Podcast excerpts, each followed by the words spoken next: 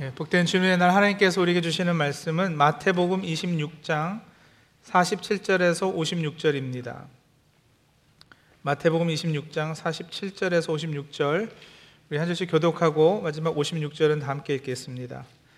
말씀하실 때에 열두 중에 하나인 유다가 왔는데 대제사장들과 백성의 장로들에게서 파송된 큰 무리가 칼과 몽치를 가지고 그와 함께 하였더라.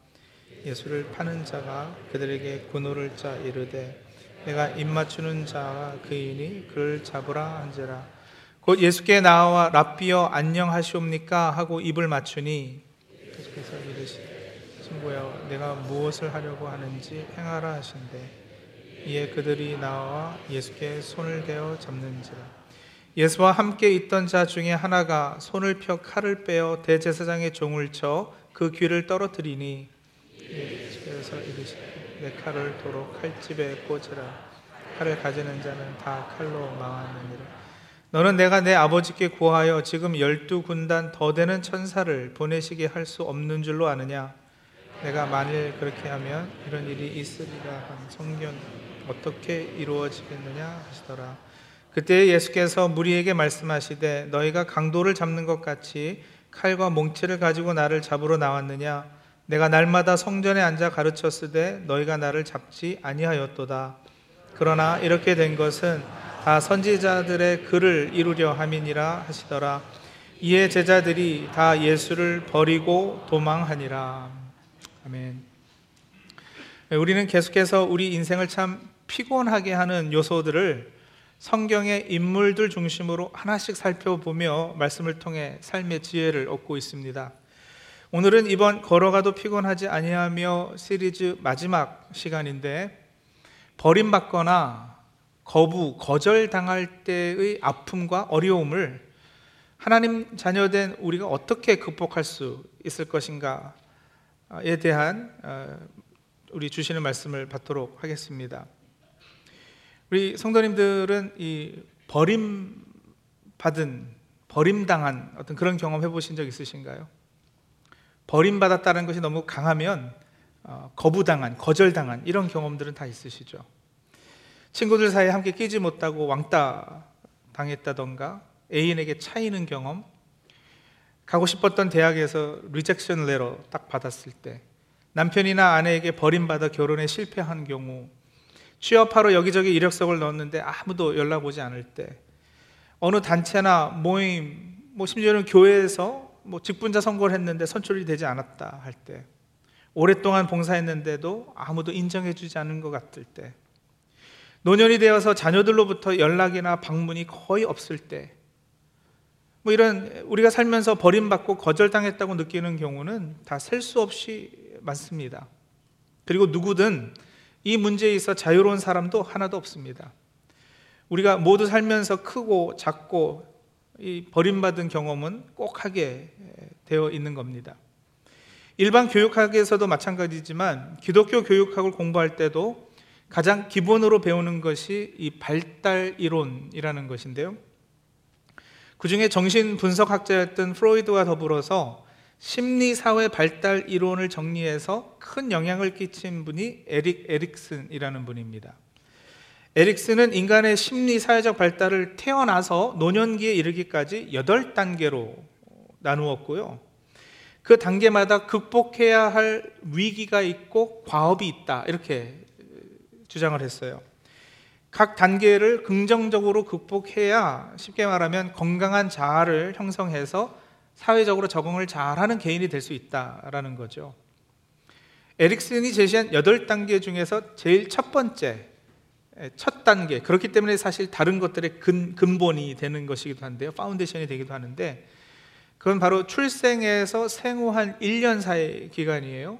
프로이드는 이 기간을 구강기라고 이렇게 부르기도 했는데 에릭슨은 이 시기의 위기와 과제를 신뢰감 대 불신감 trust versus mistrust 이렇게 얘기했어요. 그러니까 막 태어난 아기는 돌보는 사람 케어기버죠. 많은 경우 어머니가 될 터인데 그 돌보는 사람과의 관계를 통해서 자신이 생존에 필요한 것을 많이 이렇게 얻으려고 애를 쓴다는 거예요. 이때 중요한 것이 뭐냐? 돌보는 사람의 행동에서 일관성과 예측성 그리고 의존성을 발견하는 것이라는 거예요. 그러니까 간단하게 얘기하면요. 엄마가 제때 먹여줬는지, 제때 기저귀는 갈아줬는지, 예, 그런 얘기요. 그렇게 했을 때 아기는 부모에 대한 기본 신뢰를 형성하게 되고, 이게 비교적 긍정적으로 잘 되면 신뢰하는 것을 배워서 그 결과는 다른 사람에게 대한 개방적 자세, 삶에 대한 긍정적 관점, 그리고 자신에 대한 신뢰도 이렇게 형성이 된다는 겁니다.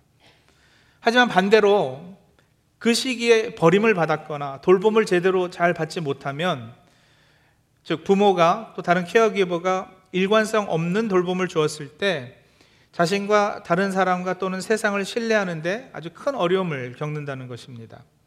자신의 존재에 대한 감각이 형성되는 유년 시절에 받은 거부당함의 상처는 건강한 인간성의 뿌리에 타격을 입히게 됩니다. 부모의 무조건적인 인정과 긍정, 칭찬이 매우 중요하고 필수적인 유년 시절에 부모에게 이렇게 자주 거주, 거부당하는 메시지를 받고 자란 아이는 결국은 건강한 자아상을 형성하지 못하게 되는 거죠. 그러니까 사람은 여러분 태어나면서부터 이 인정받고 어딘가에는 속해지고 누군가에게 이렇게 받아들여지는 이 문제. 반대로는 버림받고 거절당할 수 있다라는 공포, 두려움의 문제를 가지게 되는 겁니다. 태어나면서부터 그게 시작이 돼요. 노년기까지 여러 단계 때마다 더 중요하게 작용하는 다른 원리들이 있다고 에릭슨은 이야기하지만 이 영아기 때의 이, 이 trust, mistrust 이 갈등은 사실 살아있는 동안 계속 되는 위기이기도 합니다. 이것이 상대적으로 긍정적으로 극복되지 않으면 거부당함의 상처가 점점 깊어지는 가운데 자리 잡게 되고 그런 사람은 나이가 들어서도 어, 이 거부당하는 어, 누군가 이렇게 노라고 어, 듣는 것에 대해서 이렇게 아주 민감하게 되고 그리고 또 필요 이상으로 누군가에게 인정받으려고 많은 에너지를 소비하게 된다는 거죠. 그리고 결국은 치유되지 않은 거부당한 상처는 적개심, 시기, 분노, 거부당할 것에 대한 두려움, 열등감 이런 병든 씨들을 키우는 온상이 됩니다. 거부당하면서 자란 아이는 커서 어른이 되어도 거부당할 것에 대한 두려움의 노예가 되어서 건강한 인간관계를 세워나가지 예, 못하는 것입니다. 버림받음의 경험에 주로 따라오는 부정적 감정들은 방금 언급한 그런 것들과 더불어서요 서운함, 슬픔, 자기 연민, 자기 혐오, 낮은 자화상, 열등감, 의욕 상실 뭐 말할 수 없이 다. 그 인생이 참 피곤하죠. 근데 이렇게 여러 부정적 감정에 시달릴 수밖에 없는 것은 바로 이 문제, 버림받은 거부당함의 문제는 모든 정신 문제, 문제와 상처의 뿌리, 출발로 볼 수 있기 때문에 그래요. 그리고 이것을 그 뿌리요 출발로 볼 수 있는 이유는 우리가 성경적으로 이해했을 때 여러분 이건 바로 인간이 죄를 짓고 에덴 동산에서 추방된 것이 이 거절감, 버림당함의 시작이기 때문에 그렇습니다. 사실 정확히 따지자면 하나님께서 인간을 버리시고 거절하신 것이 아니라 인간이 스스로 죄짓고 거절당할 수밖에 없도록 한 것이지만 사람은 늘 자기가 한 짓은 생각지 않잖아요. 그냥 거절당했다는 그 자체만으로 어, 거절감을 느끼고 절망하는 것입니다. 그러므로 인간의 이 깊은 내면에는 거절감의 상처가 원죄처럼 자리 잡고 있습니다. 그래서 모든 사람들이 어린 시절부터 소외되고 버림받는 것에 그렇게 민감하고요. 특히 부모나 우리가 significant other이라고 그러죠. 내 인생에 있어서 아주 중요한 사람과의 관계 속에서 원하는 만큼의 사랑을 받지 못할 때 이것을 다 거절감으로 바꾸어내는 예. 그런 인간 속에 있는 이 원천적이고 원죄적인 거절감의 예, 역사 아, 예, 그것이 바로 어, 창세기에서부터 최초 인류부터 시작된 이야기라는 거예요. 잠깐 좀 정리해 드릴까요? 인간의 가장 근본이 되는 불안감이 있는데 그 원인은 바로 이 버림받음, 거절, 거부당함의 두려움에서 출발합니다. 죄 때문에 하나님으로부터 버림받은 그리고 그것은 여러분 사실 죽음과 직결되어 있기에 그렇, 그렇잖아요? 정령 죽으리라 그랬단 말이에요. 죄 짓고 하나님과 관계가 단절되고 하나님께 버림을 받으면 그건 바로 죽음이에요. 그래서 버림받으면 죽음. 그래서 생기는 이 근원적인 두려움과 공포, 이거는 사실 죽음의 공포이고 두려움이기도 한데 이게 모든 인간의 정신적인 상처의 시작이요 뿌리라는 것이죠. 그리고 여러분 그 진단이 맞다면 그 진단이 옳다면 그것이 진짜 문제라면 해결 방법 이를 치유할 수 있는 근원적인 방법 역시도 한 가지 뿐입니다. 그게 뭘까요? 오늘 제 설교는 반전이 없습니다. 제가 하도 이렇게 막 반전을 막 이렇게 하고 하니까 어, 답을 말하면서도 이렇게 늘 들어오들 하셨죠. 오늘 없어요. 바로 기, 아시는 그거예요. 뭘까요? 방법이 뭘까요? 예. 그건 바로 여러분 진정한 권위의 존재, 최고 최상의 authority figure이신 하나님, 그러면서도 동시에 케어기버이신 그분의 본질과 속성이 사랑이신 그 하나님과의 인격적인 만남이고 하나님께 내가 인정받고 그분께 받아들여졌다라는 경험하는 거. 네, 그겁니다. 근데 그러기 위해서는 처음 하나님께 거절당할 수밖에 없었던 문제 해결이 선행되어야 해요. 죄 문제가 해결되어야 된단 말입니다. 죄 문제가 해결되지 않으면 이 근원적인 버림받음 그리고 버림받음과 직결되어 있는 죽음의 공포와 두려움의 문제가 해결될 수가 없습니다. 보세요. 죄요. 죄는 뭐예요? 하나님과 관계 깨어짐을 가져올 수밖에 없고요.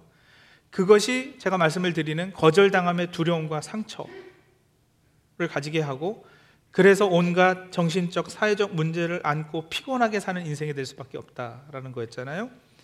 그렇다면 죄 문제가 해결된다면 하나님과의 관계 회복이 일어날 것이고요. 그러면 긍정적인 궁극적인 그 거절당함의 두려움에서 해방될 것이에요.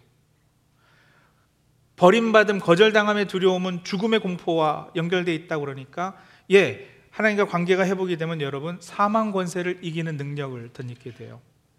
그러면 건강하고 풍성한 삶을 사는 인생이 되죠. 이 문제를 해결해 주실 수 있는 분은 그렇습니다. 이 땅에 육신을 입고 오신 분 바로 우리 주 예수 그리스도십니다.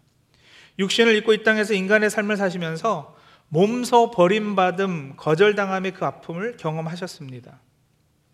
그러나 아무 사람이 아니라 하나님의 독생자이신 그분의 찔림은 우리의 허물을 인함이었고요.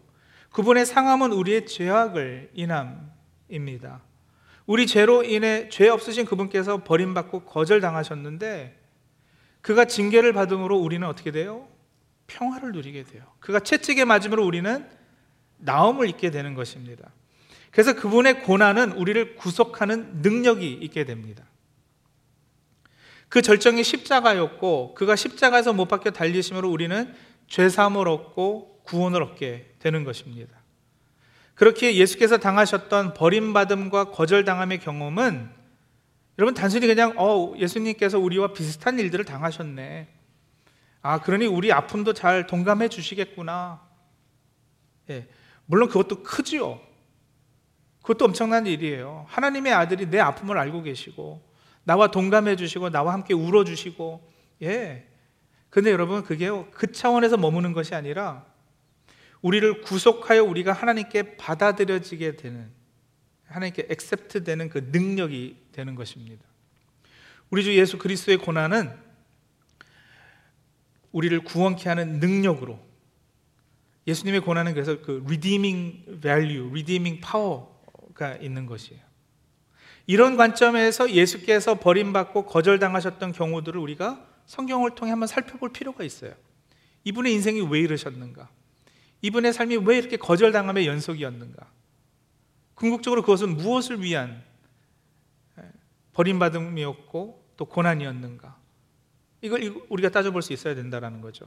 우리 주님 예수께서는 태어나시면서부터 잘 아시잖아요. 가정집에서 안정적으로 나신 것이 아니라 구유에서 나셨어요. 집집마다 돌아다닐 때 그를 맞이할 곳이 없었잖아요. 거절당하셨어요. reject 당하셨어요.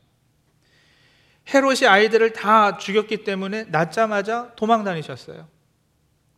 나사렛에서 무슨 선한 것이 나겠냐고 멸시받고 인정을 제대로 못 받으셨습니다. 공생애 시작하셔서도요, 자란 고향에서도 환영받지 못하셨는데, 누가복음 4장 24절에 보시면 선지자가 고향에서는 환영을 받는 자가 없느니라 하시고는 같은 장 29절에 이렇게 내려가 보면요. 그 말씀하신 바가 그대로 이루어져. 심지어 동네 사람들이 예수님을 동네 밖으로 쫓아내어 산 낭떠러지까지 끌고 가서 밀쳐 떨어뜨리고자 했다. 잘한 곳에서도 인정 못 받으셨어요? 서로 각을 세웠던 바리새인들에게 거부당한 것은 뭐 말할 필요도 없지 않겠습니까? 마태복음 12장 14절이요. 바리새인들이 나가서 어떻게 하여 예수를 죽일까 의논하거늘. 네. 잘하신 동네에서 뭐 당연히 바리새인들에게 그러면 가족에게는 인정을 제대로 받으셨을까? 자, 마가복음 3장 21절이요. 예수의 친족들이 듣고 그를 붙들러 나오니 이는 그가 미쳤다 하밀러라. 요한복음 7장 5절도 보세요. 이는 그 형제들까지도 예수를 어떻게 해요? 믿지 아니함이러라. 그러니까 친족들, 가족들, 친척들은 물론이고요. 아무튼 미쳤어 이랬고요. 친형제들까지도 예수님을 믿지 못했다 이러잖아요. 믿지 않았다. 예, 이렇게 예수님은 평생 거절당하는 인생을 사신 거예요. 그러다 인생 마지막에 본디오 빌라도에게 십자가형을 받게 되지만 여러분 그거는 본디오 빌라도의 잘못도 물론 없지 않지만 결국은 자기 종족 이스라엘에게 거부당하신 거 아니겠습니까? 그들이 로마에게 예수님을 넘겨준 거니까요. 뭐 별로 친하지 않았던 사람에게 버림받은 거야 기분은 나빠도 치명적이지는 않겠다고 하겠지만 여러분 이렇게 자란 곳에서 어, 가족에게 또 자기 민족 이스라엘에게 이렇게 버림받은 것은 예, 이거는 어지간한 사람으로는 견디기 힘든 일일 것입니다. 그리고 이런 것이 이제 예수님의 이 공생의 마지막 순간에 치달으면서 거의 클라이맥스 바로 전 오늘 우리가 읽은 본문이 이제 그런 배경인데요. 본문 조금 위로 올라가서 마태복음 26장 31절에 보면 예수께서 제자들에게 너희가 나, 다 나를 버리리라 이렇게 예언을 하시고요. 이 말이 끝나자마자 수지자였던 베드로가 33절에 이렇게 답하거든요. 모두 주를 버릴지라도 나는 결코 버리지 않겠나이다. 근데 아시죠? 베드로는 결국 세 번 예수님을 부인합니다. 그리고선 이제 오늘 우리가 함께 읽은 내용은 조금 아래 내려와서 열두 제자 중 하나였던 유다가 친밀함과 사랑의 표현인 입맞춤으로 예수님을 배반하는 장면인데요. 입맞춤이 신호가 되어서 결국 예수님은 체포됩니다. 그러자 56절 끝부분 보세요. 이에 제자들이 다 예수를 버리고 도망하니라. 믿고 따르고 함께 먹고 자고 생활한 제자들에게마저 끝내 버리심을 받으셨습니다.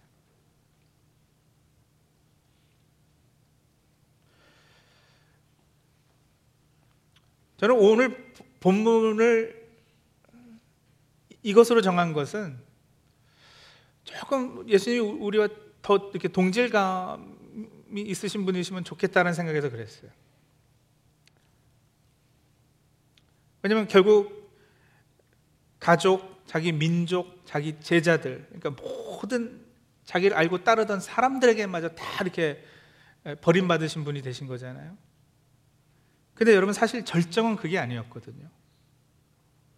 오늘 본문 이후에 이제 어, 어떤 일이 있게 되시는지는 여러분 잘 아시지만 이 예수님의 버림당함의 가장 끝 그것의 클라이맥스는 어디냐면 여러분 십자가상에서 철저히 하나님에게 버림당하시는 장면이에요.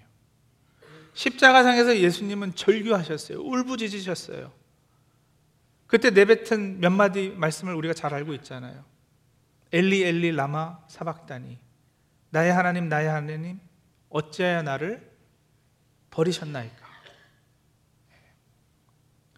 고린도후서 5장 21절을 이렇게 선포합니다. 하나님이 죄를 알지도 못하신 일을 우리를 대신하여 죄로 삼으신 것은 우리로 하여금 그 안에서 하나님의 의가 되게 하려 하심이라. 그러니까 인간의 죄를 짊어지고 죄가 되어 십자가에 달린 아들 예수를 하나님께서는 버리실 수밖에 없으셨고요.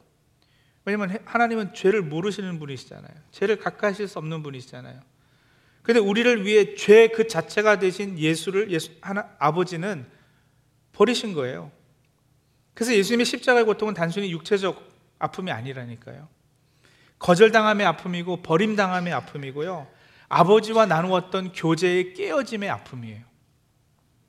삼일체 하나님은 영원부터 영원까지 서로 사랑으로 하나 된 분이시지 않습니까?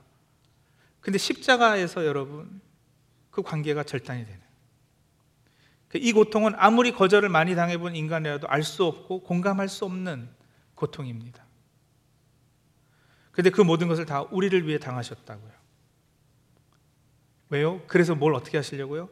그래서 우리가 그분 안에서 하나님의 의가 되게 하시려고요. 자기가 창조한 자기 백성에게 수모당하고 죽임을 당하는 그 자리, 영원부터 함께했던 아버지에게 버림당하는 그 자리, 예, 십자가의 자리는 버림당함과 거절당함의 자리였습니다. 그래서 말씀드렸죠. 예수님께서는 내가 겪는 이 거절당함의 아픔을 잘 아신다고요. 그 누구보다도 깊은 거절당함, 거부당함의 경험을 해보셨기 때문에 내가 당하는 이런 거절당하는 버림받음의 느낌 이런 거 공감해 주시고 위로해 주실 수 있다고요. 그것만 해도 엄청 좋아요. 위로가 되지 않습니까?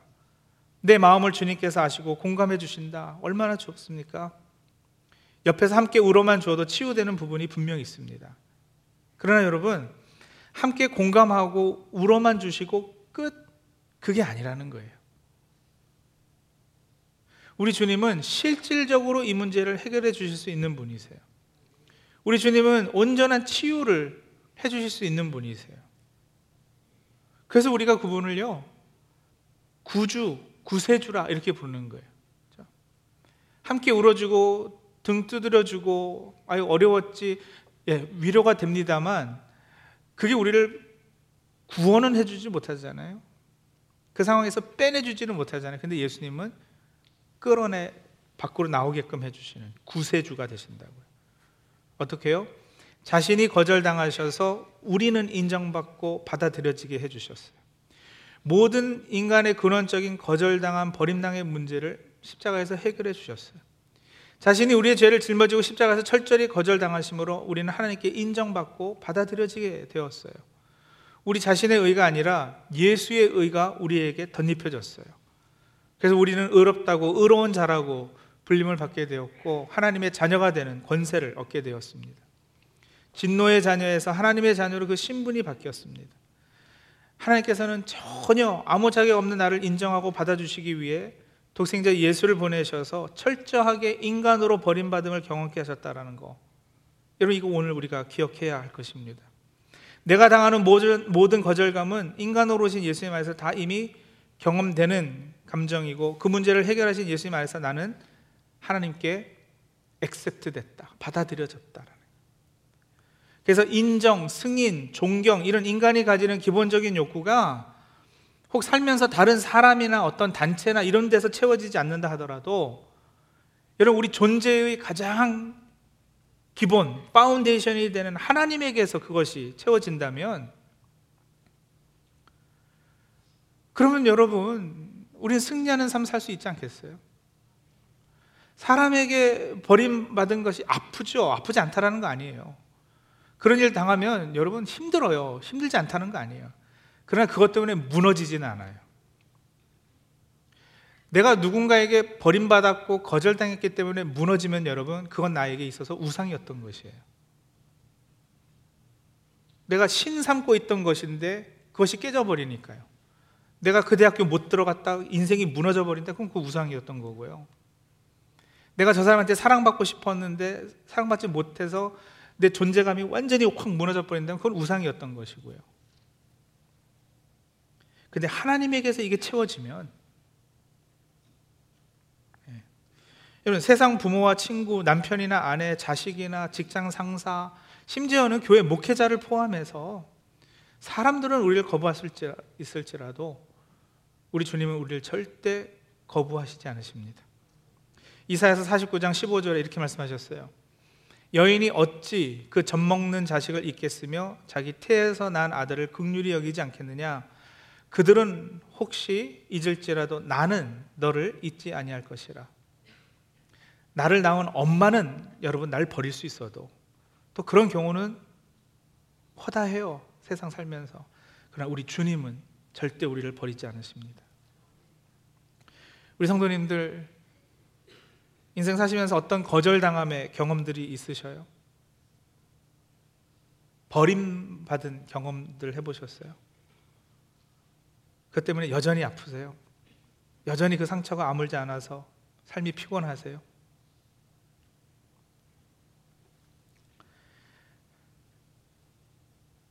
한국과 다르게 또 미국에 이민 오셔서 내가 이렇게 속할 자리가 없어서 삶이 힘들진 않으세요? 진정한 친구는 있으신지요? 성도 혹시 인정받는 것에 막 이렇게 너무 예민하고 민감하지 않으십니까? 그 여러분 다 거절당함의 두려움 때문에 있는 일이에요. 누구에게나 다 있지만 혹시 그 정도가 심하시냐고요.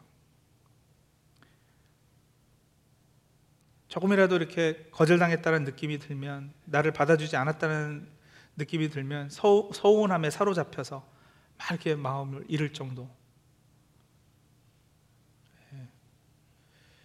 그 정도가 심하면 예, 여러분 오늘 이 말씀을 통해서 그 상처가 치유받고 그 근본적인 문제 해결을 보셔야지 됩니다. 이런 말씀들을 마음에 새기십시오. 신명기 31장 6절이에요. 너희는 강하고 담대해라. 두려워하지 말라. 그들 앞에서 떨지 마라. 이는 내 하나님 여호와 그가 너와 함께 가시며 결코 너를 떠나지 아니하시며 버리지 아니하실 것임이라. 히브리서가 바로 이 말씀을 가져다 또 인용을 했어요. 13장 5절에 내가 결코 너를 떠나지 아니하고 너를 버리지 아니하리라. 성도님들 이거 하나님의 약속입니다. 믿으십시오. 그리고 이제 그분께 우리가 살면서 당한 버림받음의 아픔과 거부당한 상처를 가지고 그분 앞에 다 이렇게 쏟아내십시오. 다른 이에게는 그 거부당한 상처를 숨기려 할지라도 예수님께는 숨기지 말고 가지고 나가야 할 것입니다. 그리고 철저히 거부당하신 예수님의 품 안에 안기십시오. 나를 절대 거부하지 않으시고 인정하시고 사랑하시는 주님 품 안에서 나 자신을 새롭게 발견하시고요. 그럴 때 우리 안에 있는 거부당한 상처들이 치유될 것이고 우리는 담대하게 걸어가도 피곤하지 않은 인생을 살아낼 것입니다. 같이 기도하실까요?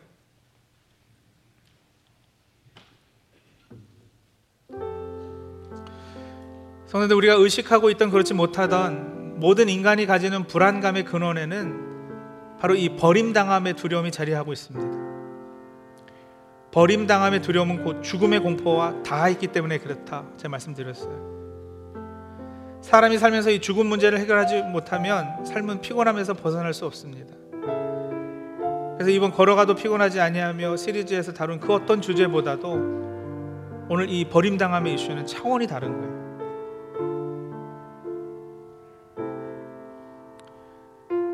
성도님들 한번 자신의 삶을 이렇게 되돌아보세요. 버림당함, 거절당함에 쓰라린 기억이 있으신지.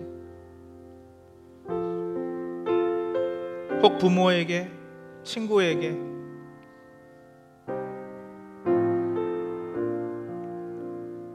원했던 학교나 어떤 직장에서 받아주지 않았을 때 직장에서 이용만 당하고 해고된 것 같아 버림받은 느낌이 들 때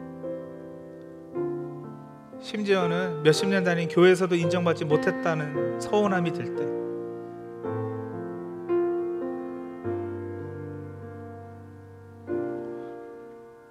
해결 방법은 딱 하나입니다.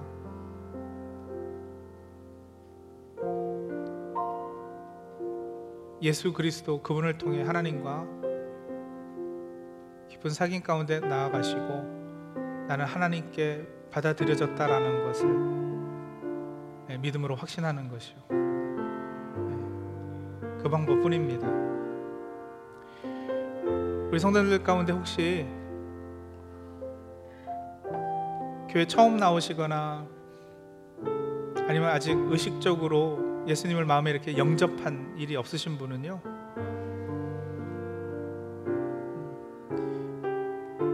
한번 그렇게 기도하시면 좋을 것 같아요. 예수님 날 받아주시옵소서. 내 마음 문을 열고 주님도 제 마음 속에 주인으로 어, 주님으로 고백하고 받아들입니다. 그렇게 주님께 돌아가오니 주님께서 저를 받아주시고 하나님과 깨어진 관계가 다시 회복될 수 있도록 도와주시고 그래서 더 이상 하나님께 버림당한 인생이 아니라 예, 하나님께 인정받은 사람으로 설 수 있도록 도와주옵소서.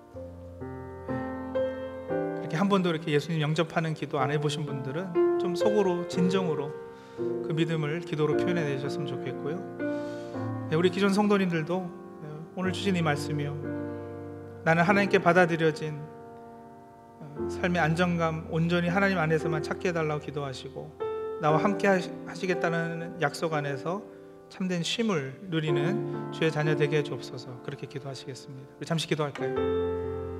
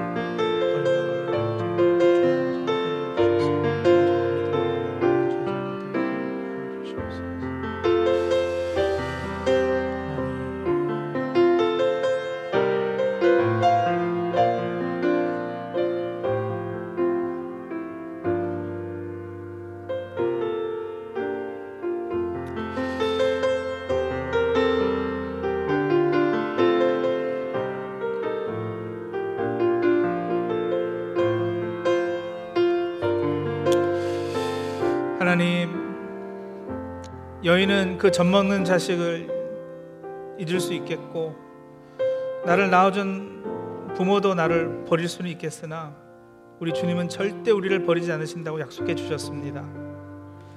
하나님 그 약속 믿고 마음에 새길 수 있도록 도와주시옵소서. 세상 살면서 누군가에게는 거절도 당해보고 또 다른 누군가에게는 버림도 당할 수도 있겠지만 하나님 그것 때문에 우리가 무너지지 않게 도와주옵소서. 하나님께서 나를 받아주셨는데 하나님께서 나를 자녀로 인정해 주셨는데 하는 바로 그 믿음 가지고 담대히 걸어가도 피곤하지 않은 인생 살아낼 수 있도록 주님 함께하여 주시옵소서. 예수님의 이름으로 기도합니다. 아멘.